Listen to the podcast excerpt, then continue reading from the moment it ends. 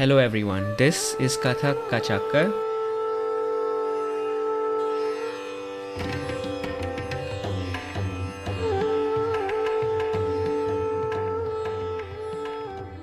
My name is Pramit, and this place is designed to be a central platform to bring conversations with Kathakars across the globe. We'll start recording.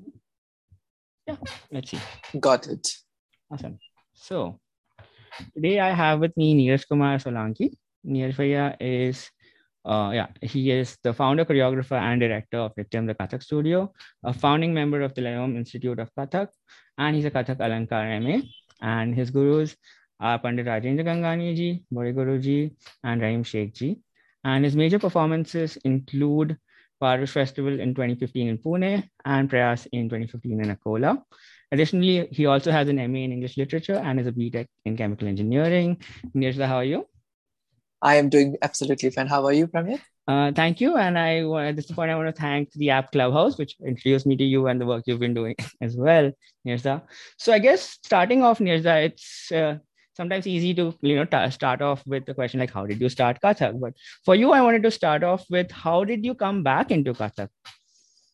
Oh, that that is a, a very interesting question and something I basically I think is started to become kind of a story I really like to narrate. Uh, so the thing is, uh, if you understand the technical terminology of the Akhil Bharatiya Gandharva Mahavidyalaya, the examination that they take, uh, so the Madhyama Purna is the fifth examination, which I uh, appeared in 1995.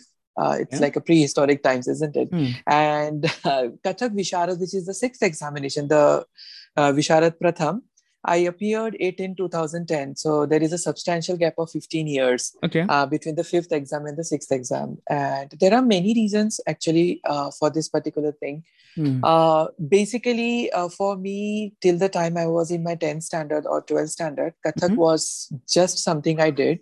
It was a hobby and i used to basically uh, you know perform on my own and my mm. natural uh, style was kathak is what uh, you know my mom and my my previous gurus like rahim sir also he said that you know your natural style is kathak and i did not know any better right i just mm. did whatever was asked and i kept on performing and then 12th standard happened mm. i got a little serious about my academics i got a little serious about uh, you know studies and uh, wh- whatever i thought that i should pursue in my life and yeah. uh, then engineering happened mm. and after that after uh, uh, chemical engineering i uh, like like everyone else at least in india we immediately start hunting for jobs i somehow landed in the it industry i am still wondering how did i land up there mm. but uh, for me, for this period of time, Kathak was something which I had left behind. I had yeah. really uh, never thought about, uh, you know, making a comeback, uh, so to say. Mm-hmm. Uh, but I've been very fortunate that I have always been surrounded by people, like apart from my family, of course, I've been always been surrounded by people, my friends, my mentors, and uh, you know, all these people who kept on kind of reminding me that you know, your your basic passion, your basic calling in life is Kathak uh, mm-hmm. and therefore, uh, some people kept on asking me, like, oh, you used to be a Kathak dancer, so what happened there? Mm-hmm. Are you no longer pursuing it? And the other side of the story was also because it was a conscious decision. Mm-hmm. Uh, because uh, for me, uh, I when I was growing up as a Kathak dancer, mm-hmm. uh, I have I, I, did face a lot of you know bullying in school, mm-hmm. and uh, this was something I did not uh, want to pursue anymore. So I wanted to fit in. I wanted to do something manly, so to say. You know, I mean, and engineering for some reason in my mind was a very manly thing to do. I don't know where did I get that notion. Maybe I'm a product of my generation, and that is how everyone thought at that particular mm-hmm. point of time so I think it, it was a combination of all of these things. Uh, but I clearly mm-hmm. remember uh, when I was in Infosys, uh, mm-hmm. one of my seniors, yeah. she pointed out that, you know, you are definitely caught in a wrong job. No matter how good you are at whatever you're doing in the IT industry, your yeah. passion is something which is going to always, always keep on calling you okay. and therefore like why don't you just uh, take it up as like a like a full-time profession or as something which you do full-time mm. so here i am after so many years mm. so that's uh, my story about my comeback mm. Okay, so yeah, a couple of things to chew on. First of all, here's I think in your conversation matters. One thing I want to pick up from you is you do a really good job of making eye contact and smiling the whole time. When I do it, I do it like this because I Okay. that's that's my so when I Uh-huh. do it like this, that means I'm listening and that's my listening face. Uh-huh. I haven't figured out. So just so you know as well. So yeah, I- Uh-huh. guess a couple of things to explore there. So the I, I guess the reason a lot of us go into IT after BTech is if you think about it, most of the city jobs are there. Most of the jobs are there, and if you want to go get into the core field, it's like super competitive also, which is which is kind of unfortunate that you know you do something, you do a core subject, but you may not get the job in the core subject, or it may not in- be in line with your lifestyle. And so coming to that, and yes, I, I think what's interesting to explore next is I think the assumption would be uh, for a lot of people is that if you take a huge break, you have to start from scratch. And in a way you do it. And but what I'm thinking is since you've had those years of training at some so it's not like you're going to start from scratch again. At some point, that muscle memory is going to kick in and you're going to progress faster than someone who's actually starting from scratch. That's what I'm assuming. But so for people who understand, like if you come back from a break, what it, the feeling is like, could you tell us a little bit about how what that process for you was like starting again to like getting to a certain level of competence? Uh, so uh, I, would say that you know basically uh, you are right when you say that you know the muscle memory kicks in and then you are you kind of you know body keeps on telling you okay you are not uh, this is something not new that is happening to you Yeah. Right. but in initially uh, i struggled a lot with uh, you know whatever you define as style Mhm. so i really really struggled a lot with that because uh, when i was uh, learning under bode guruji of amravati the style was very very different uh, in Okay. fact the style of uh, taking the chakkars or doing your tatkars in tatiti tatiti was a little different than uh, what I was exposed to when I came uh, in Mhm. Pune. Yeah. And after experimenting here and there, I eventually uh, was very, very fortunate to witness performance of my uh, Guruji, Guru Pandit Rajendra Gangani ji. Mhm. And uh, that is one thing that left an indelible mark on my psyche. And I decided right there and then that, you know, this is how I want to dance. This Hmm. is how I want to present myself onto the stage. So then I started my journey under him, and it was a whole different ball game Hmm. uh, because I was not used to dancing for hours now. So remember, I was almost in 12th standard when I left it, and Yeah. I rejoined uh, after uh, entering into IT industry. There was a substantial amount of uh, time there, and my body also went through a lot of change. I was not Right. a teenager anymore, right? Hmm. and uh, so to to stand in front of guruji for hours together to build up to rebuild that stamina to you know uh, learn Mm. new things but also basically to unlearn whatever i had learned previously Mhm. the basic stance of kathak that we have uh, the the the little nuances that so that all of those came a little later on okay. but i think the first the first thing was basically uh, the energy part of it i yeah. just did not know how to use my energy, where to get that energy, because I, I could see people in the Hmm. Kathak Kendra, they could do their riyaz for five hours, six hours, seven hours, eight hours, and I was nowhere near that. I was Right. absolutely nowhere near that. Okay. So that was one thing that I did not expect. Hmm. And then over the period of time, like Guruji always says, he believes completely in hard work. Okay. And uh, I guess before that I was hardly working, and then I understood the meaning difference between hardly working and really Yeah. working hard. And uh, so that that's how I started. So first Mhm. was uh, energy distribution, and then Yeah. came the style and adapting to that particular style, and then the Hmm. nuances of uh, you know certain level of competence, like you said. Hmm. So it, it's a journey, I would say, uh, Yeah. and uh, probably come back. I would say not that great a thing. Uh, uh, uh, rather, I would suggest that probably you should you would want to start anew, like uh, forget everything what you have learned before, which is Mhm. not possible, obviously. Yeah. Uh, but more or less the same thing, I guess. Okay. Understood. And since you talked about progressively building practice, and that's something that I'm interested Yeah. in because Mhm. Think last three months I've been kind of doing like say 10 minutes a day and mostly been Mhm. consistent with it. I feel the next Mhm. mo- would be 20 minutes a day and then more and Mhm. more. So I guess uh, what where I'm where I'm feeling challenged now is like a you know my attention span and getting bored in the middle and things like that. Just two years into Kathak that way. Um, Mhm. and my my teacher Tanveer has told me, if you do 30 minutes a day, you'll become a different dancer. And that Hmm. quote is very interesting to me. So, Niraj, I guess for if you had any advice for beginner students or just people struggling with practice, how to keep themselves interested for an hour or like a longer period of time assuming they're doing it somewhat consistently what would you say about that so so basically uh, i would say that first of all so when you're doing your basic riyaz in front mm-hmm. of your teacher or in front of your gurus mm-hmm. first I think the most important thing to understand from your teacher is also the techniques. First, get the technique correct. So, mm. you know hmm. absolutely that your hastakas, your uh, chakkars, and your tatkars and everything is all technically all proper. Okay. Now, when you when you come to the uh, the, the the engagement part of it, keeping it a little entertaining in all of these things. Yeah. So within within the tatkar itself, you can you know probably uh, experiment with a lot of. Mm lot of various patterns that you have right. you can keep your, yourself entertained what basically i also do is so uh, for example to my students i say okay so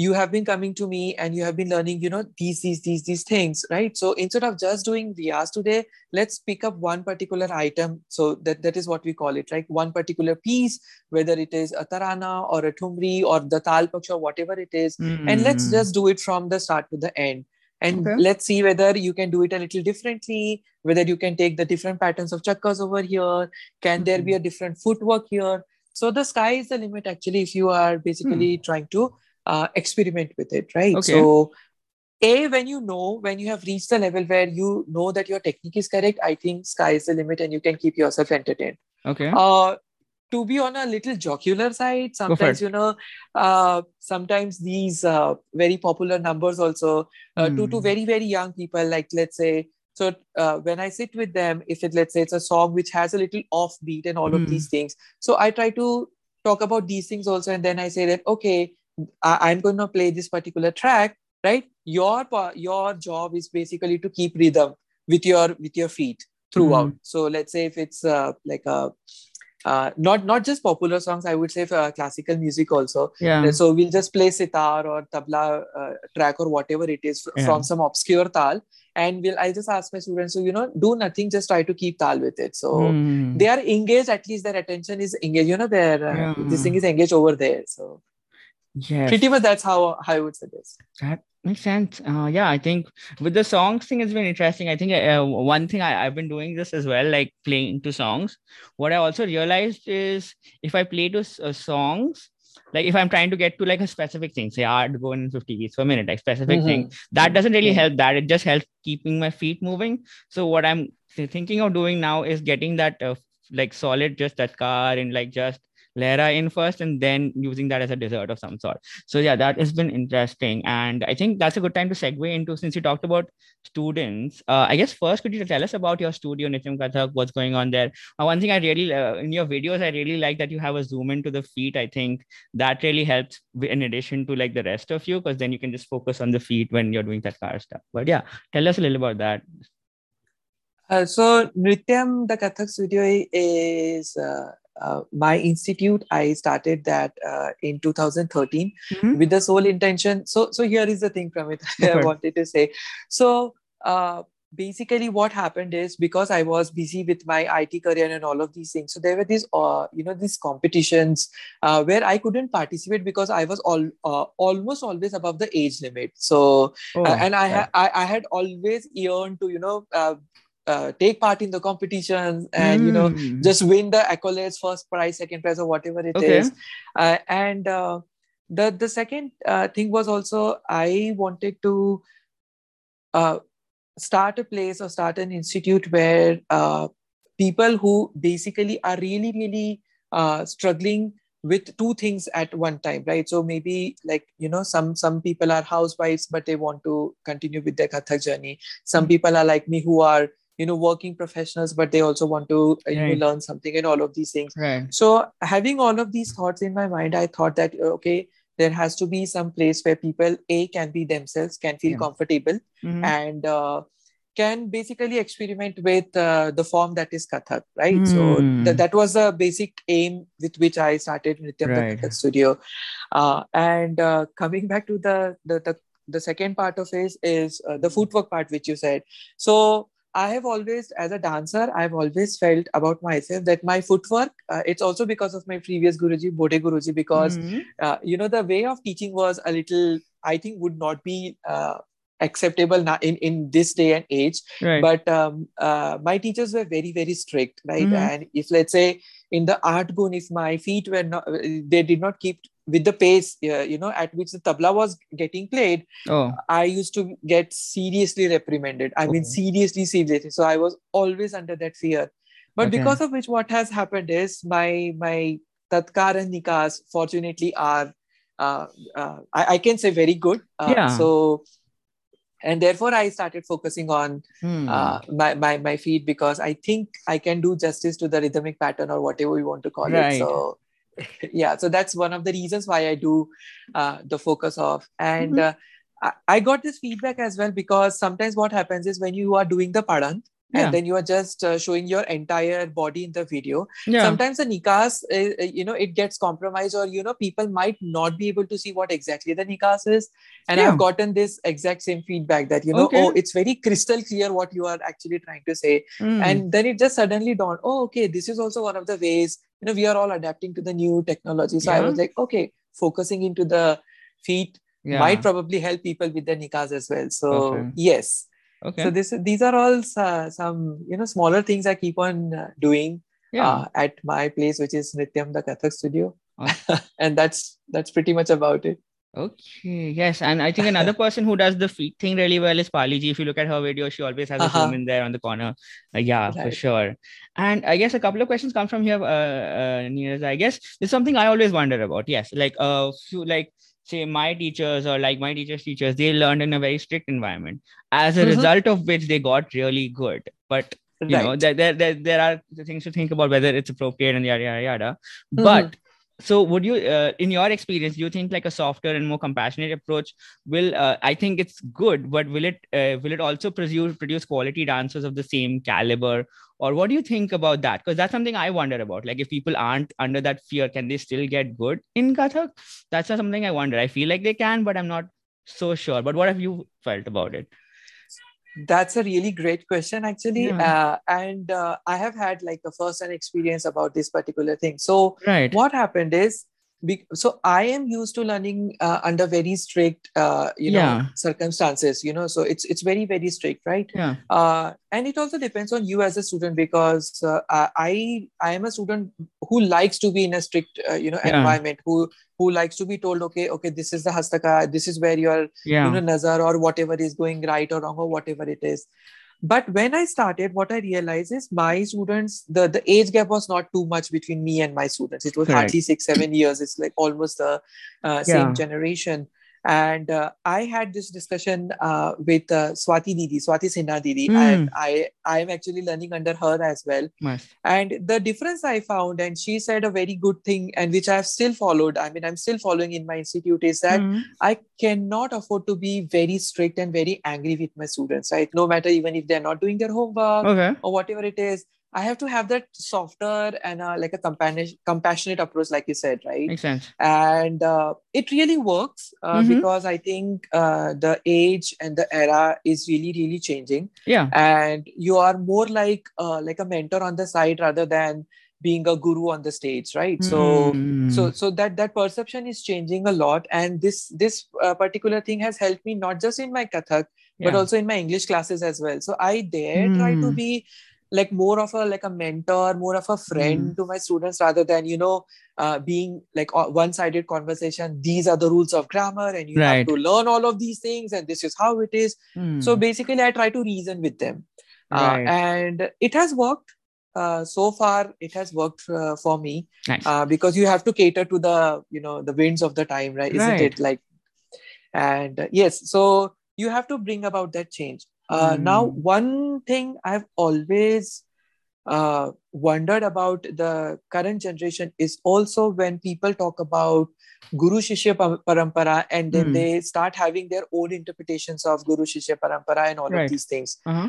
always remember guru is never strict it is the environment and it is the shishya it is your discipline that brings in the strictness it is your own uh, uh, you know astha towards your guru that Mhm. brings in that and and also that involuntary respect uh, for your for your gurus it is so Okay. deep rooted yeah you do not uh, respect because you are supposed to respect them you respect because you naturally want to respect them because they command that kind of respect Hmm. right and Okay. and therefore i've always observed that uh, the moment my uh, guruji enters a particular room Hmm. everyone in the room eh, will will be absolutely silent and if you interact with uh, my my guruji pandit rajendra gangani ji he's very Hmm. friendly with his with his uh, Hmm. with his students Yeah. but then he he he said one thing uh, to me which i remember to this day Yeah. he said that you know when we are standing in front of each other yeah. like a student and a guru it's a different dynamics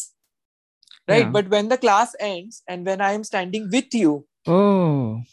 I become your friend Hmm. so i think that's a very fine balance that guruji has there okay. so whenever he's he's on this particular side he's like absolutely like a friend to all of us and he'll just crack jokes and be very very candid okay. right but when it's it's teaching time when he's so he's the teacher and we are the students so we have to maintain that particular thing so i Hmm. guess ultimately that fine balance between of course i do get angry with my students if let's say they are not doing any practice obviously should, i yeah. get angry with uh, but uh, that I, I strive to achieve that fine balance uh, Hmm. that's that's what i would say Hmm. Makes sense. Yeah, a as a things that- matter of fact i i wanted to ask you like uh, Hmm? what what do you feel do you think that you will be comfortable in a like a like a very strict environment or do you want your teacher or your guru to be a little more compassionate little more you know talk your language Yeah, I was going to say, uh, uh, yeah, basically what I think is like, so I'm an only child and I've grown up fairly independent.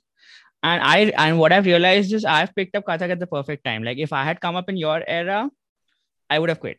Like if, if I got someone who, like even, even with teachers, like who don't answer, like in general, like I'm a someone who asks a lot of questions. Like if I Mhm. don't get that, I switch off. Like then it's like I can't. It's, I need that, and I've always been that person who asks questions, which is why I'm my whole thing of like a past podcast.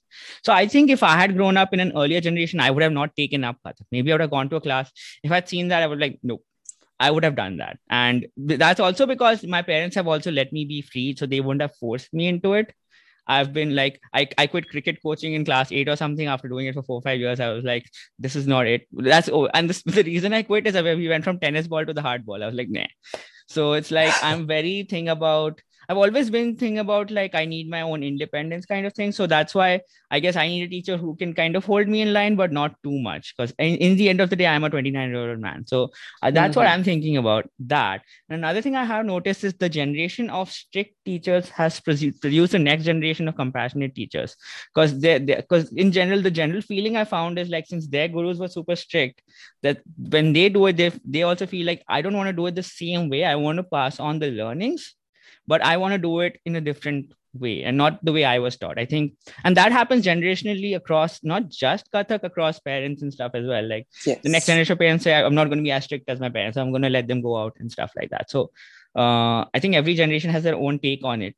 So and they do it differently. So that's kind of thing. And yeah thank you for asking me that and a question i think you're very uniquely situated to ask which i've never asked before so say the it professionals now if you have any students for there there from Mm. what i understand their their general work day starts at 9 and 10 goes on till 9 and 10 p.m. and they barely get any sleep and they wake up the next day usually.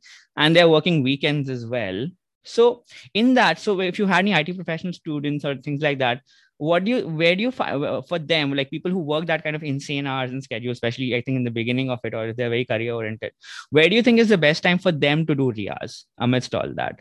Like what's the best what do you think best works for them Oh, okay. So, so when I was in the IT industry and when I was working wo- working with one of the uh, uh, you know organizations, yeah so I I had uh, what you called it uh, like a shift timing, right? So mine was like an afternoon towards the afternoon. okay So I used to always utilize my morning times for my riyaz and all of these things, Okay. right? Now, uh, but if you unfortunately if you are uh, stuck in a job which starts at nine o'clock, like you said, and it, it ends at ten o'clock, I Yeah. would say that first of all you should pursue Kathak. Uh, whenever you feel happy about doing it whenever you feel like dancing right? So it it doesn't doesn't have to be very regimental that you know oh two hours a day three hours a day four hours a day.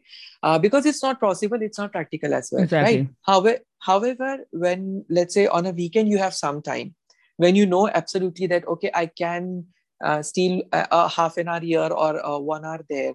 Uh, that time, I think uh, it is the re- teacher's responsibility also that the student automatically feels like coming to to Kathak. That Kathak becomes priority. That okay, Saturday four to five in the evening, I have kept only for Kathak, and I am not going to give this time to to anyone. anyone. And the second thing is also what I try to tell from my experience is that you know the more physical things that i do. So for example like going to gym or mm-hmm. doing yoga or or whatever. Because for me sweating sweating out is very important. It, it's very very important to keep me fresh and to start my week uh, you know with a new vigor with new energy as well. Mm-hmm. so I, I, try to uh, say this uh, and i try to say that you know weekends uh, you you do your rigorous riyaz you come to the class you sweat it out so that uh, from monday you will be able to face the world uh, as a matter of hmm. fact, uh, I can think of one thing. I was talking to uh, almost a, like a like a five or six years ago. Yeah, uh, I was talking to one of my uh, peers in Kathak itself, and uh, we just started talking about like you know why are we Kathak dancers to you know in the in the first place, mm. and I just don't don't know what got into me, and I just said that you know what, I think that whatever I do in Kathak, I get yeah. all the confidence right I, I pick up all the confidence from from doing my riyaz and doing kathak and everything and mm. then i use that confidence in front of my mm. my managers in the it industry so it okay. basically in a way actually teaches me how to face the world mm. and and the the my my friends' response was like you know oh this is a very artistic take on uh, things and i was like i did not know whether this was an artistic take or not okay uh, but when i when i actually look back at uh, yeah. what, what i had discussed with the with my friend uh, I think it makes a lot of sense, isn't yes, it? I mean, absolutely.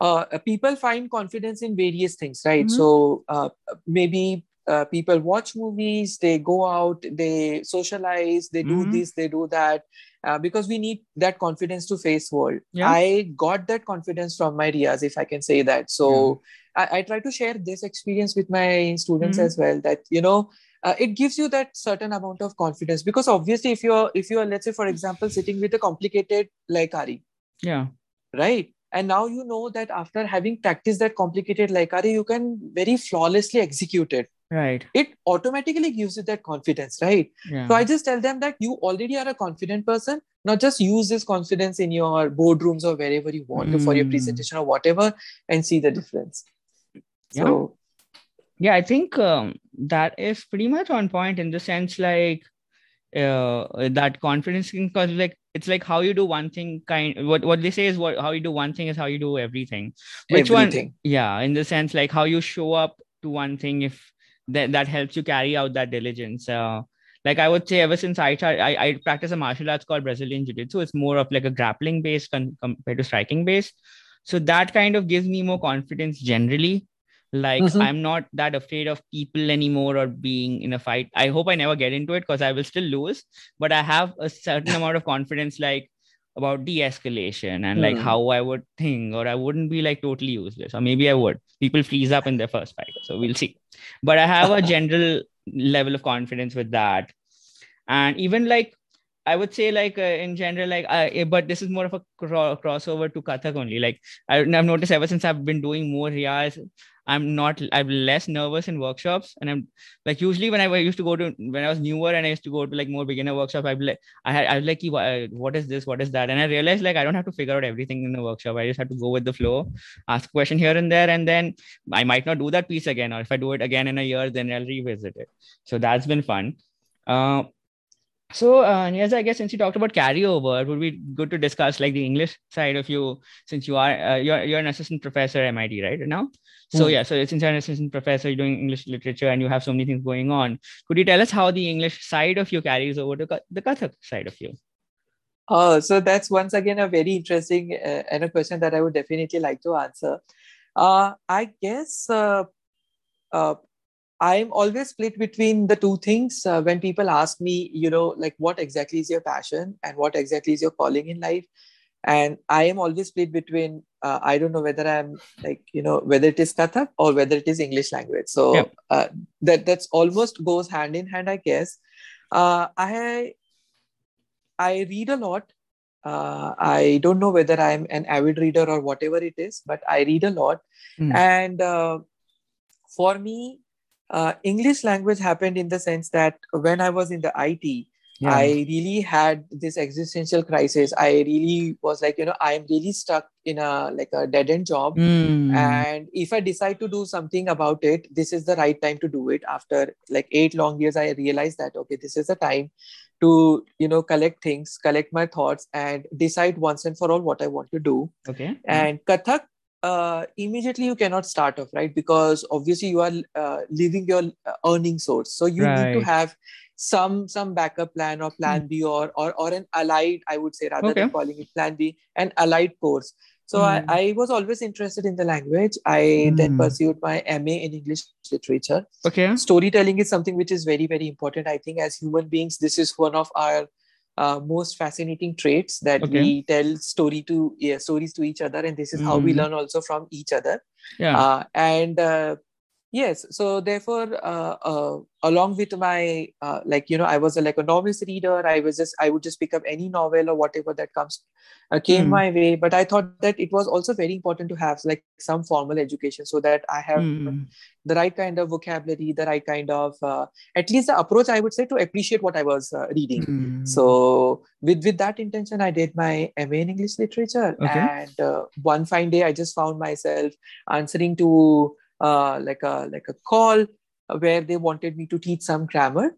Okay. And before that, I had never taught grammar. I just showed up at the interview Okay. and I just started speaking the way I speak, and I just started talking about. I think it was pronouns. I was talking about pronouns for Okay. like I don't know why I was talking about pronouns, and I just started talking about it, and uh, they I think were pretty impressed, and they said that we definitely see uh, a teacher in you, and that is where I realize it's. I don't know whether it is Kathak or English language. It is definitely the teacher in me because I like Mm. to teach. I love to be in front of my students. So okay. uh, whether it is uh, ka- uh, Kathak class or English language, I am Yeah. almost always teaching. Sometimes, funnily, there, there is a crossover because in Kathak I start teaching English language also, and in my Hmm. English classes sometimes I'm performing, so it can be a little disturbing for my students. but jokes apart, uh, I I guess first and foremost because my mom is a teacher, my masi Yeah. is a teacher, and I come from a family of teachers actually. So I Hmm. think I was always a teacher first Okay. and that's how the whole Hmm. english thing the ma english literature and uh, Right. the clubhouse thing starting a book club and all of these things uh, they just uh, happened one after the other Okay, so the I guess the common elements are communication, storytelling, and teaching in between English and this. Uh, for Yes. yeah, okay, so yeah, for me it's like uh, I think my two things. I don't do it outside work, but it's like I, I'm in the electric vehicle space, so I've been in that space since my BTech. Because when I was in Uh-huh. VIT, uh, we had the first electric car. Like there were two of them in our competition from India at the time, and I've always Uh-huh. been in that electric vehicle space, and that's kind of been in my interest. Uh-huh. And then Kathak, so it kind of works All out right. that way and uh, yeah and uh, so that's the one thing and uh, i guess I, I i think your students are blessed that they get to see kathak and english at the same time depending on where they are and english is very interesting yes i guess because like i've noticed um especially in kathak it's like if you have a better mastery of english it's like another tool you have in the sense of Mhm. like marketing presenting yourself because I feel like a lot of no- Kathakas, if they're very talented, but uh, they aren't able to communicate in English, that kind of closes them to some opportunities, which is unfortunate. But Mhm. that is kind of the world we live in. So that's definitely a good tool for them to have in terms of communicating their art, marketing it as well. Right. Because yeah, that's just part of the game, I guess. And since you talked about being uh, reading books, and I feel like so, I guess uh, I'm more of a non-fiction kind of guy. So I'm reading the Four Agreements right now. The okay the, the convenient thing is they have the four agreements written right here in the beginning so uh-huh. you can just like look at the four agreements and understand like these are the principles and then go into it and understand wh- why and stuff like that i think i really enjoy nonfiction more but Mhm. for you uh Niraj, when it talk comes to books i guess yeah, yeah Ka- kathak and non-katha yeah i guess kathak wise what are the books you've enjoyed reading so for me I've kind of grown up in the US, so my my my knowledge. I, I've only read one book. So one the, the book I've read is called A Guru's Journey. That is Mhm. kind of like an aut- an uh, sem- uh, like an autobiographical, no, no, a biographical account of Pandit Chitresh Das ji as he came to the US and till uh, t- till the, two, the 2015 when he passed away and his whole journey and it's like written in the form of a story like what happened in the 70s what happened when more south asian population started coming in so that's the book i have read but tell me about you what are the kathak books you're interested in uh, so, uh, unfortunately, apart from the textbooks and the theoretical books, I really have not dwelled into okay. reading much uh, uh, much books in the Kathak, and I'll tell you the reason also. Okay. Because in in my mind, I keep these two things absolutely separate. Mm. Obviously, they are complementary to each other because you know, I I uh, when it comes to reading also, I am at a place where, you know, uh, and I say this a lot of times nowadays yeah. that I, I'm at a, a, place in my life, in reading, in my reading life, where yeah. how a story is narrated is much more important to me than what the story is. Uh, all right. Okay, so, understood. Yeah. Yeah. So, so for me, basically, I I keep these two things absolutely uh, okay. very, very, uh, uh, you know, compartmentalized and all of these things. Mm-hmm. Uh, coming to uh, the reading uh, aspect of it, of course, there are great many uh, authors who have written so many uh, mm-hmm. things, right? So you have Pandit Tirath Ram Azadji's book also, and you have uh, uh, Shovana Narayanji's books also, okay. you know, which is in English language, and it was oh. just like a like a small book, you know, very elegantly written. Hmm. it, it enca- encapsulates all the nitty gritties of Kathak also in in a very concise, very precise, and so very, what's that book elegant. called? Uh, I forgot the name of the book. It was here somewhere. Uh, but I'll share the uh, book, sure. the name of the book with but you. Yeah. It is by uh, Shovana Narayanji. Okay, I'll, I'll, look it up. Yes, so it's it's a wonderful book, and I was like, oh yes, this is this is kind of uh, book that will get anyone interested hmm. uh, in the in the field of Kathak. Absolutely. Okay. It, it has beautiful pictures of all the yesteryear dancers and also some of the contemporary dancers. It's just very beautifully presented. It's a very small book as well, very mm. concise and hmm. precise. Okay. So for for a for a person who like just wants to even generally pick up, I would definitely you know recommend that book. Okay. Uh, and uh, coming to reading, then uh, once again, sky is the limit. I can go on and on yeah. and on talking okay. about books as well. I'm a okay. fiction. I basically fiction. I read a lot of non-fiction as well, but yeah. predominantly it is fiction. And uh, there is a reason also why I read fiction. So, mm, uh, okay. So whenever uh, you know or even on clubhouse whenever people ask me uh, this particular question like you know and sometimes i receive a, some some flack also for reading oh. only fiction and not not not non-fiction uh, I, I would say I, I wouldn't say that you know i read only fiction. Yeah. Uh, obviously, I read my share of non-fiction, but I guess the two most important things uh, in my life that gave me confidence uh, yeah. of you know uh, building my uh, my worldview also, so to say, right? right. So one is definitely uh, when I'm standing in front of my guruji, yeah. And second is the books that I've picked up. Right. So what it's also fashionable also from me nowadays to say this, but I'll I'll anyway say it uh, what the word that resonates with me a lot mm-hmm. uh, is is empathy.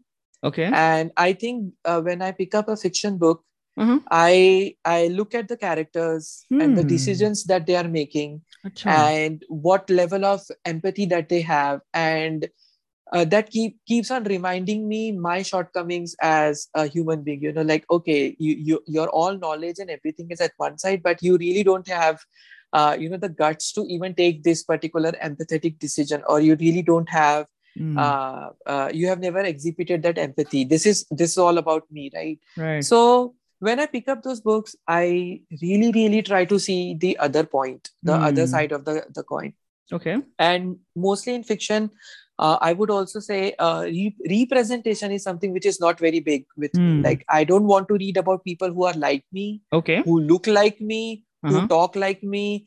Uh, so basically, I wouldn't pick up such books. I would rather pick up books who, uh, or stories uh, uh that are about people who are very, very different than okay. I am, mm. and still be able to relate to what they are going through. Okay. So that's that's very, very serious with me. So mm. I guess uh, that's that's one of the main reasons I uh, read books, which is empathy. I see. So I guess on a similar note, do you have any tips for people who were reading before or, or, or can't can't for the life of them able to read more than one page at a time or building the reading habit, so to speak? Like, do you have any tips for people to get into reading if they wanted to, since you kind of have that experience? I've been reading All right. for a while. Yes. So once again, you know, uh, I have really been lucky that I had such, uh, you know, interesting teachers Hmm. who kind of actually told me how to develop this love for reading or make it a make it a habit to an Mm. extent that you know it does not feel like an effort anymore. It comes very naturally to you. So in uh, uh, I remember in uh, 2003, Mhm. uh, one of my English language teachers uh, Yeah. they said to me uh, that you know Niraj, if you want to develop a reading habit, uh, yeah. you what you need to do is uh, just keep on postponing the time you sleep and i was like what do you mean by that so so they were like okay so if let's say you sleep at 10.30 start sleeping at 11 o'clock and from 10.30 to 11 just sit in front of a book Oh. even if you don't feel like reading don't do anything just sit just Huh. sit with the book for half an hour right? and probably something some things might start changing for you eventually right? Hmm. and i was like oh this makes a lot of sense. And you know if you if you really think about it a lot of people who are pursuing their uh, uh, yeah their journey in classical art forms as well especially indian classical art forms they would almost always say the same thing about uh, riyaz and uh, trying to you know perfect your craft in the sense you have to be very very consistent about it like you said you start with 10 minutes then 20 minutes then 30 minutes Yeah. I think reading is no exception. And I actually did that. Hmm. I, I I started postponing the the time because uh, so so because they said okay you are uh, you I was a student at that point of time so they said okay I understand you are a student and you don't get time because you are an engineering student you are into your final year there are so many assignments and all of these things Hmm. but I guess you can squeeze in like 15 minutes or 20 minutes for yourself isn't it it is your time Hmm. and that is where it started uh, you know hitting me like oh this is my time this is for me i'm not doing it for grades i'm not doing it for achieving anything but i'm just doing it for myself because i like to spend a lot of time with my, myself and that Hmm. worked Okay. so i started with 10 pages a day Hmm. and uh, ever since i think i've been reading i've never looked back so Okay. What's interesting for me for that is like what I've been thinking of doing and I have been like vastly unsuccessful is I want to charge my phone away from my bed. And Uh-huh. um, cause I did for a while, then I got this long extension cable and I, I I skirted my own rule. But I realized if I charge my own phone outside and I replace, I mean, what I might need is something to replace it with something instead of just emptiness. So if I replace a phone with a book and I take the book to bed instead of my phone to bed, that might kill two birds with one stone. So that's gonna be fun to uh, explore, and I'll send. Uh, I'll, I'll text you when I get there. So the next Mm, that's a very mi- yeah i just wanted to that's a very millennial thing to say although i am also a millennial but that Mhm. is a typical millennial thing to say. One of Hmm, the things i think is uh, also the attention time span that you were talking about uh, and i think once you start reading or like whatever activity for hmm, me it's the other way around when i start reading i i don't even mm, remember where my, where my phone is or whether it is getting charged or i'm getting Huh. calls or not i i am not distracted that's pretty cool. i'm not distracted so because reading for me does that what probably phone or uh, other things might do for you so Mhm. it's it's just just that that way Interesting. Okay, I have to think about that. Huh. I, I, that's pretty impressive then. So, and then Niraj, I guess wanted to get to uh, just segue into something else. Uh, let's uh, want to talk about being a male dancer. Uh, for me, it's been very. I would say I, I've been very fortunate. I started at the age of 27, so I didn't have to go through school and things like that through Kathak, and I I did it because, because I just wanted to. Uh, I, I think that the only thing my mom had some concerns, but they were like light-hearted concerns, nothing great. Uh, so I've been very fortunate because I started in the US, it's progressive. So people would just come tell me, "Oh, you're a male dancer, so it's so great." I'm like, I don't know. So like, so that was like for me, it's been like okay because I've also like been a student for two years, right? What do I know? Like, uh, uh yeah. So like, I did my first showcase. People clapped for me when they said it's a male dancer, and I was like, okay, great. Uh, so that, that's been my experience. It's been very lighthearted, and sometimes it's like weird, like what's going on. But I wanted to know for you, like being a male dancer, the highs and lows and things like that. What's the experience been like for you?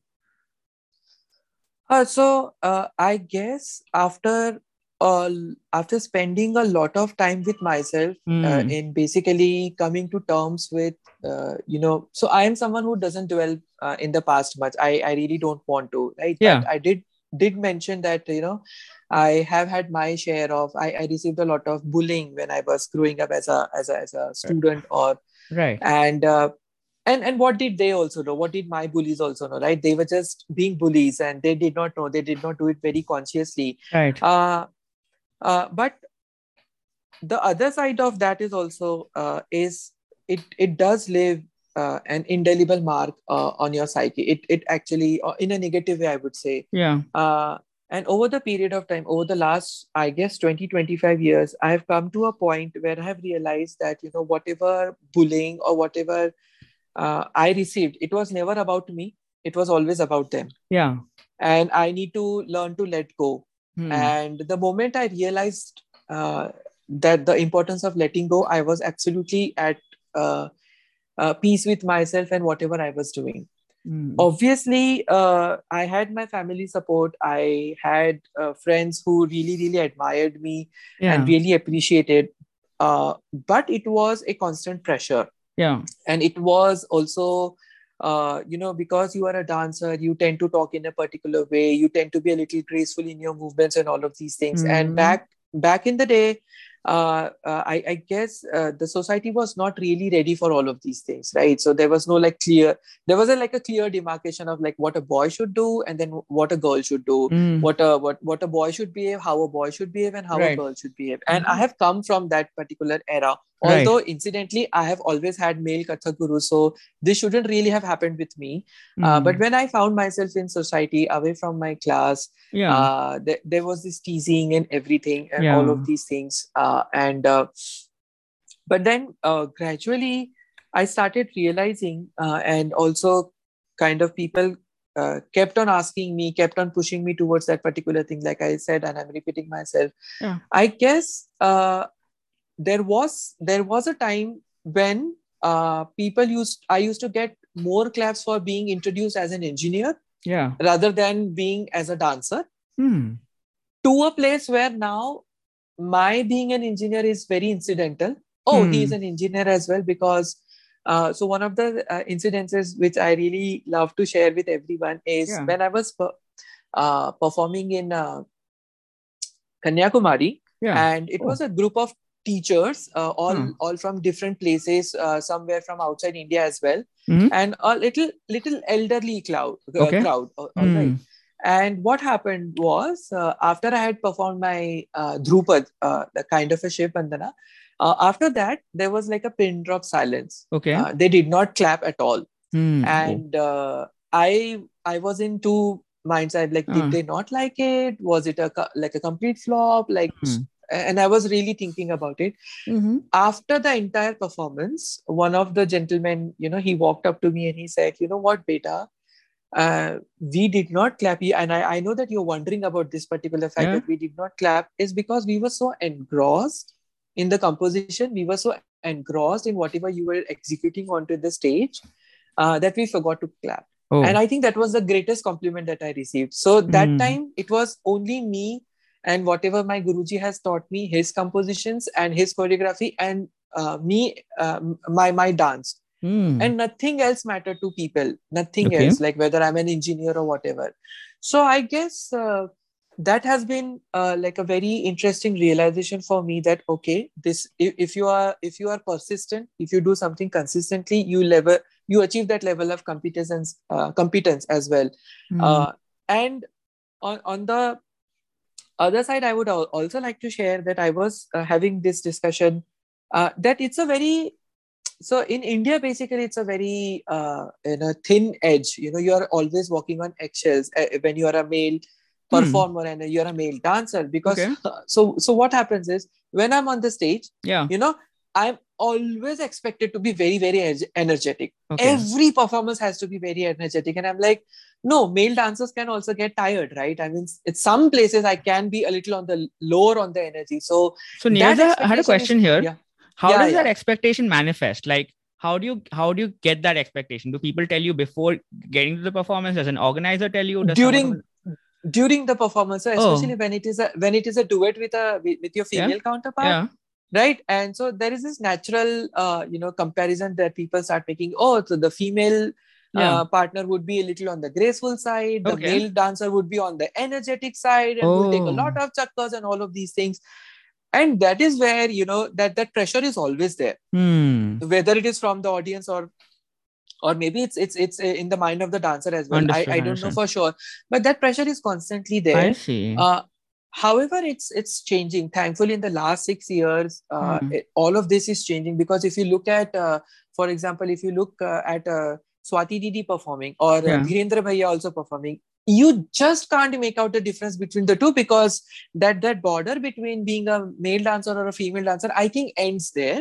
I and they are equally graceful and equally uh, you know energetic on the stage. So i, I think uh, uh, uh, it, it has been a been a learning journey for me. Okay. uh, so but having said that pramit i would also like to call out uh, my privileges as a male dancer. I have been able to get away with a lot of things which i think female dancers they face constantly right? So one of the privileges is that i could continue after making a comeback i could continue pretty seamlessly uh, with my kathak career and i Hmm. think that option is not available with a lot of female dancers because you know at some point of time they they, they do decide to uh, become uh, you know parents they do decide to you know and their body change bodies change and all of these Right. things and plus the whole uh, the makeup thing the amount of time that it takes for a female Mm. dancer to you know wear makeup whereas for male dancers at, at least for me you just have to have a tilak and Yeah. like something and just you're just ready for performance yeah. so yes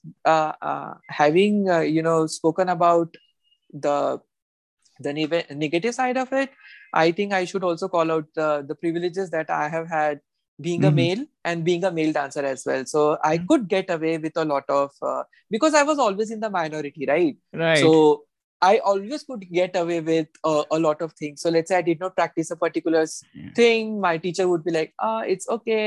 He's a boy. He's probably busy, and so on and so forth." So it comes with a lot of privilege as well. So yeah, For sure, right? Like one one thing was like uh, uh, like in my in my first showcase, they put me in the center of the choreography because it's symmetrical or something. It kind of makes sense logically, and you think about it. If the genders were reversed, maybe the woman would be in the center. It also makes you think like, should do I need should I be in the center? But then I had a very interesting discussion with Rupanshi Di that in a group choreography, the center should not be the most important part. You should think of Uh-huh. it as a design of the choreography, and you shouldn't Right. be like the side dancers are not as important as the main dancer. So right. I've been right. thinking a lot about that. And I just want Uh-huh. to touch a little bit about the bullying thing if you're comfortable. Because, like, Mhm. what I feel right now is for Mhm. kids, uh, Mhm. until you tell them to physically back, uh, like, unless you tell them to back them off, I don't think the teachers can take care of it. Until your peers respect you, the bullying doesn't stop. For me, that's what I, I feel. But and especially after taking martial arts, I feel like you need to be able to. You don't have to like fight them and punch them. If it comes to it, you should be able to defend yourself but you should be able to verbally de- de-escalate and like look at them in the eye be assertive and say stop or do you want this to where do you want to take this or you know just tell them to stop right there and say that you won't take their stuff but here's now that you have that experience you know you've kind of been through that if like a child if like a like a say a fourth five fifth standard kid who's learning for you maybe or like someone who just looks up to you and says hey this is happening to me Nirata. how should i handle it what would you tell them Uh, so basically, I would encourage. So nowadays, I think it is very important to have conversation, and therefore, uh, you know, my talk series also has the name "Conversation Matters," Matters, and it, it matters uh, that you understand uh, how you are talking to the kid, especially when you're talking to a child, Hmm. and uh, try to understand from them that where they are.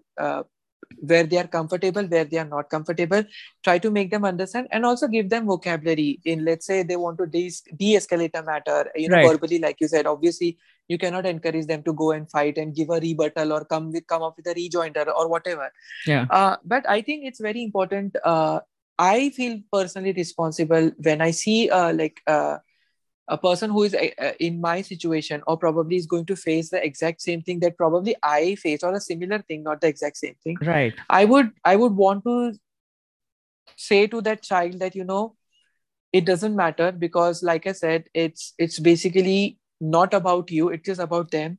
The Mhm. only thing that they are reacting to is because for them you are a little different because none Hmm. of them is pursuing this and you are in a like a, like you are doing something different and you are doing something which is unique yeah. so a first of all you need to be uh, you need to first make it normal in your head Mm-hmm. uh, that you whatever you're doing is I, I how I wish uh, you know I had this kind of talk when I was going through all of these things sure, because sure. uh, uh, at that point of time yes obviously parents and my siblings and everything was there but there was also this shell that I had gone into because I felt uh, a lot of shame in discussing all of these things Right. like why am I different why I do do I look like this and Yeah. why do I have to talk in a, cert- a certain way and so on and so forth and Right. how I wish we had an open culture back then as well, where Mm. uh, you could you could talk to even to your parents, right? Yeah. It, it's okay what you are doing is absolutely okay, and it's Hmm. not a girl or a boy thing. It's just a thing. And uh, thankfully now you look at uh, you know a lot of uh, women who are you know bringing laurels to the country uh, Mm. in, in in in field of sports and everything and then you on and then you have uh, you know uh, male male dancers who are uh, again doing the same thing uh, and i think Mm. it's it's thankfully in the last i guess it was in the last 6 or 7 years only that i've Yeah. uh, seen seen this quantum shift uh, so to say Mm. it could have uh, uh, you know social media could be responsible for all of these things Right. because the lines are blurring between the east and the west Yeah. and we all can communicate with each other very uh, seamlessly now Mm. and those progressive uh, thoughts have started seeping into the culture as well so i i think it's it's a very good good time for anyone to pursue anything they want to and just be whatever you are Okay. And yeah, I mean, great note on like being whatever you are. And I don't know if there's a good answer to this, so we might skip this Uh-huh. if there's not Niraj.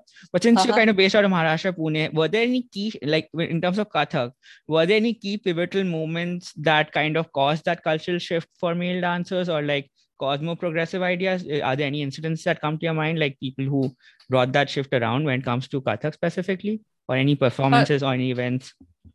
so so i i would rather say that for me personally when Yeah. i uh, first uh, uh, saw uh, my guruji performing onto the stage and how respectful everyone in the audience was for his Mm. performance that Right. that for me gave me that confidence and uh, much needed uh, you know validation also that okay this is something i can look forward to i can emulate and uh, still have that dignified presence in front of everyone without having absolutely and any any any amount of shame and i would Hmm. say that especially when you come to pune also yeah. a rich cul- cultural hub right Yeah. people are uh, not just well educated they are very very aware of what they are witnessing it's a it's a very informed and initiated audience Mm.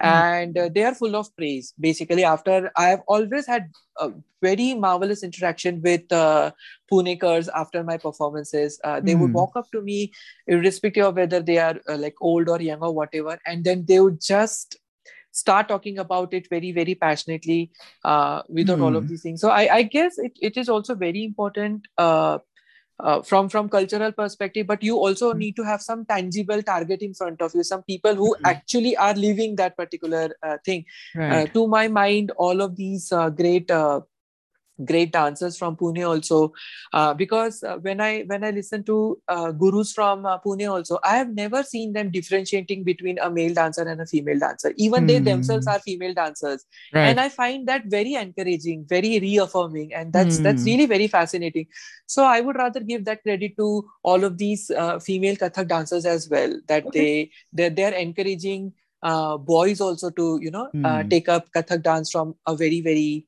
Hmm. uh, young age so Understood. Okay. So yeah, I guess a lot of people have a hand in that. Another thing I wanted to ask is because I lived in Pune class four to six, so it's been a while, and Uh-huh. I, I go back every now and then, and maybe my concept of size is a little distorted. But you know, Pune is kind of smaller than say Mumbai, so it's like a right like a smaller but still a city. Mhm. Uh, what I've what I since I've been interviewing a lot of people from Pune as well, and there's a Mhm. Like Kathak in Maharashtra is a separate thing altogether, but Kathak in Mhm. Pune itself is such a vibrant scene. What I wanted to understand here is that is like how do so many Kathak academies, like gurus, their guru students, you, and how do all these try thrive and all of these people have students? Is that like just a question of like maybe Pune is bigger than I imagine, or there's so many students, or there's such a demand for it? How does all how do all these academies and students and gurus strive with each other in Pune itself? I'm very curious about that.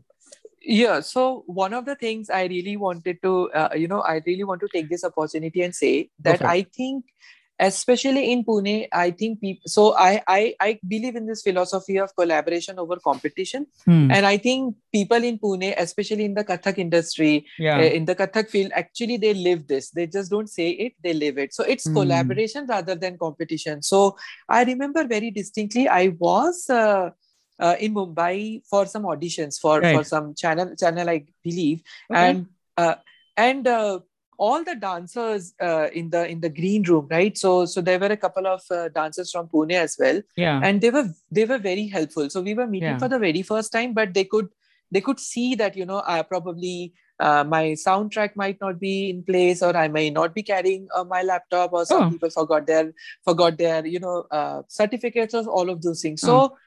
And remember this was like an audition for uh, for for something where you would be graded Oh. and everything it was a it was a direct competition but i guess i guess uh, people in pune are uh, are looking forward uh, to collaborating with each other rather than you know Mm. just competing with each other and that's such such a welcome thing that's such a welcome change that you don't feel uh, that you are in competition with your peers so Hmm. i don't think so it's much to do with the size or the demand or whatever it is Okay. yes when you talk about the demand uh, when people see uh, let's say for example uh, shambhavi didi Yeah. or they see see other people also uh, they see that how passionate they are uh, in their in their art forms and how true they are and how sincere they are Yeah. and how quickly uh, uh, they would say you know whatever the right thing is without sugarcoating it and i think uh, Hmm. that has been one of the reasons why people especially the younger generations uh, have gravitated towards and also uh, you know it's very important for people to also know that i can make a career out of it. All Hmm. right. So from a from a male male dancer's perspective probably uh, you know uh, a lot of parents may not send their young children to you uh, especially girls because you know they might feel a little uncomfortable. So maybe performance and uh, you know uh, other things are uh, probably the thing that you would do. Right. uh, but from from female dancers perspective i think uh, it is also the reach uh, parents feel very comfortable with them and uh, therefore they Hmm. do they, they they they get the maximum out of it so i think it's a mix of all of these things but Okay. over and above i would say it is the atmosphere of collaboration I see. Collaboration. And I, I guess, yeah, I mean, it's good to see that 'cause I think when I was in Pune, you kind of, I, I wasn't doing, I didn't even know about Kathak in Pune, right? So I have class four, five, six. But yes, Pune does have that vibe. And I, I am glad to see it still has that vibe. You know, even, even in like all the call, all, when I was in call, when I went to like a Pugmark trip, it felt like everyone knew each other, even if they didn't know each other. I don't know how that happened. Like there were lots of mutual friends and connections. Or every time I meet someone from Pune, they always know someone else from Pune somehow. It's just kind of how it works. Everything okay, Yarza? Uh, could you repeat i i was not able to hear Okay, yeah. No, what, I- what I was saying is like um eh, like I lived in class four, five, six to Pune. So yeah, Pune, I, I feel like it's like part of being in Pune, like having that general friendliness and everyone knowing each other and helping each other out. And um so the next thing I wanted to ask you, Niraj, I guess since we have about 20 minutes left ish, uh, so wanted to talk about like the performer side of you. So you mentioned your Kanyakumari performance where people were enraptured and in silence. Uh, would that be your most memorable performance, or is that something else? Like, what is your most memorable performance? If you had an anecdote to share from that, or another anecdote from another performance, totally up to you. So uh, yeah, so uh, Kanyakumari's performance definitely really stands out because that was that was the first time I did not get the expected reaction from the audiences, and I did not even understand the reason why I was not getting uh, uh, that particular kind of reaction. Right. One of the other uh, performances was also uh, when we entered into the realm of uh, fusion. Mhm. Uh, right, and uh, it was actually a fusion and not confusion, like my Guruji always says. So it Mm, was a fusion with uh, the drum artists, right? Uh, and uh, so they played the rhythmic patterns and we tried to choreograph it. And Yeah. uh, what had happened at that particular point of time was uh, that was one of the first times. So this was this is almost 10 or 11 years ago. yeah. This was one of the first times that I got another project because of the first project. So whatever I was performing onto the stage, okay. somebody was there in the audience they actually thought of approaching us and then Hmm. they said that you know oh this is such a marvelous production uh, would you like to you know do it for us so that was one of my very first uh, memories that i got the next gig Hmm. uh, because of this particular gig so yes that Yeah. really really stands out and uh, there have been many flop performances also uh, uh, which which probably taught me a lot of things. So, Niraj, when you say not- flop, is it like you didn't like your performance, or is it like you felt the the audience didn't like it either? Like when you say flop, what is it for you? So I would say uh, I did not like. I, I never like my performances. I never look at the video clippings. I I, I think that you know I Okay. have. I, I don't know what I was doing onto the stage, but uh, yes, uh, uh, uh, flop in the sense that you know when you put your heart and soul into it, uh, but probably you realize that okay, maybe this was not the right time to do it because you did not have that uh, that that maturity to Okay. execute that particular thing. So yes, Okay. there has been uh, you know there have been cases like this Okay. uh, and uh, which which which once again is a learning experience and i'm sure uh, you will also have these experiences once you get uh, more into the field of kathak uh, but having said that yes there have been a lot of uh, memorable performances uh, one was when I performed uh, for my school reunion. Uh, Hmm. So this was not a professional performance. This was just for my my my friends from school, and we were meeting almost around after ten years Oh wow. and it was also thrilling in the sense because i was now presenting myself as an artist and not just as somebody who used to dance uh, and So you know, and I were you in touch this whole 10 years or they didn't know about you and this was like no no so so we did keep in touch with each other not directly but through facebook and all of these things. Okay, but when the when the facebook thing happened uh, and when i met my my friends it was it was a reunion reunion you know in the sense that they were very pleasantly surprised. They were like oh you are still pursuing kathak you are still doing it. And we we you know so envy you so you know the language has al- uh, also changed right? Oh, you from know the same 10 people. Like, ago they're the same people now they they admire me for they're like you know doing and now i get calls from my my friends like would you teach our you know uh, our, our children so on and so forth so Oh, I. I guess it's it's a little pat on the back i would say but i'm I, Hmm. i'm very happy with that as well yeah That's amazing. That must that must have been amazing. Like your same friends who said something else, now they want their kids to join. So that's like ultimate compliment. And here's like one thing I haven't asked in a long time in the show is like so like when it comes to conventional careers, like say a lawyer, doctor, engineer, you know that I guess um, like I feel like you can be a mediocre engineer and still make bank and still have a good living. But I guess for me, I, I've always and maybe I'm wrong, so correct me on this. I feel like for to be uh to make a full-time career in dancer, you have to be cream of the crop. You have to be really good.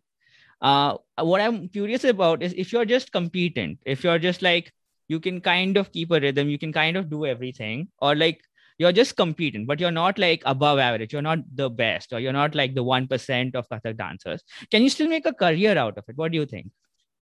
yeah so i think it's uh a it's very subjective Hmm. right like what do you call the best right Yeah. so the best for you maybe not may not be the best for me and the Okay. other way around as well Fair. so a it's very very subjective Uh-huh. right can uh, anyone make a career in kathak the answer is both yes and no Mhm. uh, so so basically sometimes what happens is some some people are very naturally talented right so Right. they they have the flair for the rhythm they have have the flair for the lay and the tal and everything right Okay. but on the other hand hard work is also equally important i, I would say hard work is more important and Right. i've seen place, uh, cases where hard work will definitely go and trump talent right Acha. uh, so so having said that i would say uh, that so so i always consider myself a non-dancer. Like i don't have a natural dancer's uh, uh, body language. So i had to learn everything. Even though uh, you know uh, I, I started dancing quite early in my life. So i've Mhm. always considered to myself to be like a very very non-technical non-dancer kind of a person who has to you know learn and relearn so many so many things. Um, Rahi baat, whether you need to be at the top of your game, I don't think so. Uh, it is necessary. You just need to be uh, true to whatever your gurus have taught you. okay. I mean, really, really true to what your gurus have taught you. Okay. So, if let's say uh, they see that you know one particular rendition of uh, like a line of a thumri or a bhajan, yeah. uh, that you need to uh, master it for six long months, then Yeah. you need to master it for six long months Okay. obviously patience and everything is running out so yeah. uh, but i think that there is there is value in that Huh. there is a there is a lot of merit in that because the moment you are persistent in a particular field for let's say 20 25 years yeah. i think you're already at the top of your game Huh. Right? Of your game. whether Okay. Yes yeah so whether it is whether it manifests itself as being a very popular dancer Hmm. or whether uh, you don't get that that that share of popularity or whatever it is right okay. of course Pramit, to be very candid i sometimes do get frustrated that you know oh i uh, probably i have invested so much of my time and energy into becoming a uh, kathak dancer but i did not get any return. So like was it worth it? Yeah. right? But in the hindsight i think yes uh, it, it is completely worth it. As a matter of fact a couple of years ago i had this existential crisis. I was like yeah, i'm done with once again i'm like after uh, doing so many things i was like i'm done with kathak. Yeah. maybe i'll go back to it maybe i'll go back to uh, uh, you know english career or take up english full time and all of these things. Yeah. but once again my my my uh, seniors and my mentors told me that you know kathak is not to be blamed Okay. why are you placing blame on kathak Yeah. you are to be blamed Okay. there is there is some shortcoming in you so sit with Hmm. yourself and try to understand did did you shy away from doing hard work were you not sincere and all of those cliched things right and it might sound like very cliched answer to give But it works. uh, but i think there is yeah but i think uh, if you are and one one more thing uh, i was actually uh, interacting with one of my favorite authors uh, Okay. and uh, is from uh, uh, the uk Hmm. and uh, uh, so uh, she was on instagram live and uh, she was just taking these uh, questions from people and one of the questions that i asked very foolishly was like uh, do you think uh, that uh, uh, for being a writer you should write every day Hmm. and her answer was really really very very honest and very candid. She said that it is just like practicing any other craft. It is it is an art. So if you do it on a daily basis you will definitely get good at it. Right? So imagine a person sitting in london uh, writing contemporary novels and a Mhm. person sitting in delhi and teaching kathak uh, for the last so many years and they are saying the same things. And i think it makes a lot of sense. Whether you Hmm. say it this way or that way right it is the constant deliberate practice persistence and keeping yourself motivated throughout uh, so i think if you can Hmm. do that for a like a very long period of time i don't know uh, what number to put on it Yeah. you will be at the top of your game at least if Yeah. not with anyone else so Okay. i hope that answers your question of That being that at the top. that does actually yeah because like for me uh i always I, guess the way i'm i think about it I, i've been thinking about it is like if you get into a medical or engineering college you will have a career in it. It's like done. Like you might be miserable you might be that but you will make a living out of it end of the day. What i've always been curious about is in kathak do you need to evaluate yourself and say that am i a certain caliber before getting into it or can you can you get into it and then kind of figure that out? So that's something i've been very curious about and that really helps answer that. I think uh, from what i understand uh, it's always it's worth trying and seeing where you get and you should like quit your job and do it the and like kind of manage your finances manage your expectations and see where you get to. Yes. And, as and a full- matter of fact uh, I, I am just reminded of uh, you know one of the things uh, that my favorite author of all time uh, Yeah. uh, I'm, I'm reading uh, uh, an autobiography actually of agatha christie okay and uh, one of the things she said so she also has had some musical career Mhm. before she became a writer oh i didn't know that. and she she said that you know one of the most heartbreaking things in life Yeah. is uh, to to basically realize uh, that no matter how passionate you are about a particular thing okay at best you are second rate at it so i think that is also very important right? So that's, that's such a practical advice isn't it? So yeah. you might be very very passionate about it. You might give your heart and soul into it. But if you are at best the second rate in that particular profession yeah. maybe it's time for you to you know uh, reevaluate a lot of things yeah. right? It's a very practical advice right? I guess. So fair. no matter so so so basically if you are if you are pursuing kathak for 20 years and still you did not get where you are. Yeah. Probably it is time for you to accept that oh okay maybe i am at at the best second rate in the profession which is fine. Okay. Which is absolutely fine. Hmm. you can be a mediocre engineer right? You can be like a yeah. lukewarm engineer also. So and have a house and a car and like provide for your family and do whatever and get go on vacations and stuff. You can. Yes. yeah.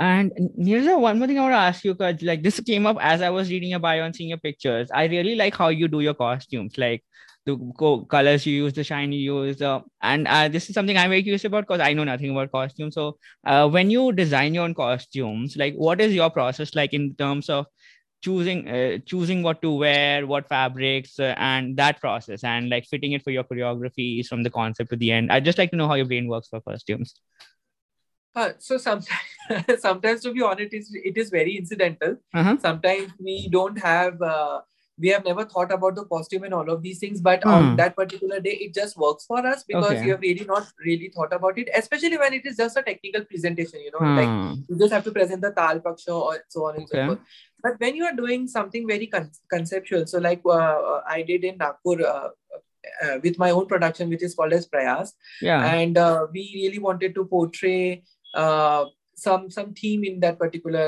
uh, Okay. performance and we we try to uh, color coordinate our costumes as well so Right. sometimes yes it makes a lot of sense uh, to think about all of these things and uh, coordinate your color costume but sometimes incidentally also so for example i was performing uh, so i was called as uh, like a guest artist and i was Yeah. also supposed to do apart from my solo i was supposed to do a duet Hmm. and it just so happened that you know uh, my duet partner the one who had actually called me and i we ended up actually wearing exactly the same color combination it was completely incidental okay. Right? And then we went on to the stage people were like you know oh everything of, uh, about the choreography right from the costume to the to the jewelry and everything was so perfect and we were like Okay. we did not decide it so yes sometimes that also happens it is sometimes coincidental yes Okay. of course if you're doing something thematically let's say you pick up uh, lord krishna so and you pick up one aspect of lord krishna's life uh, probably you would you might want to do a little more research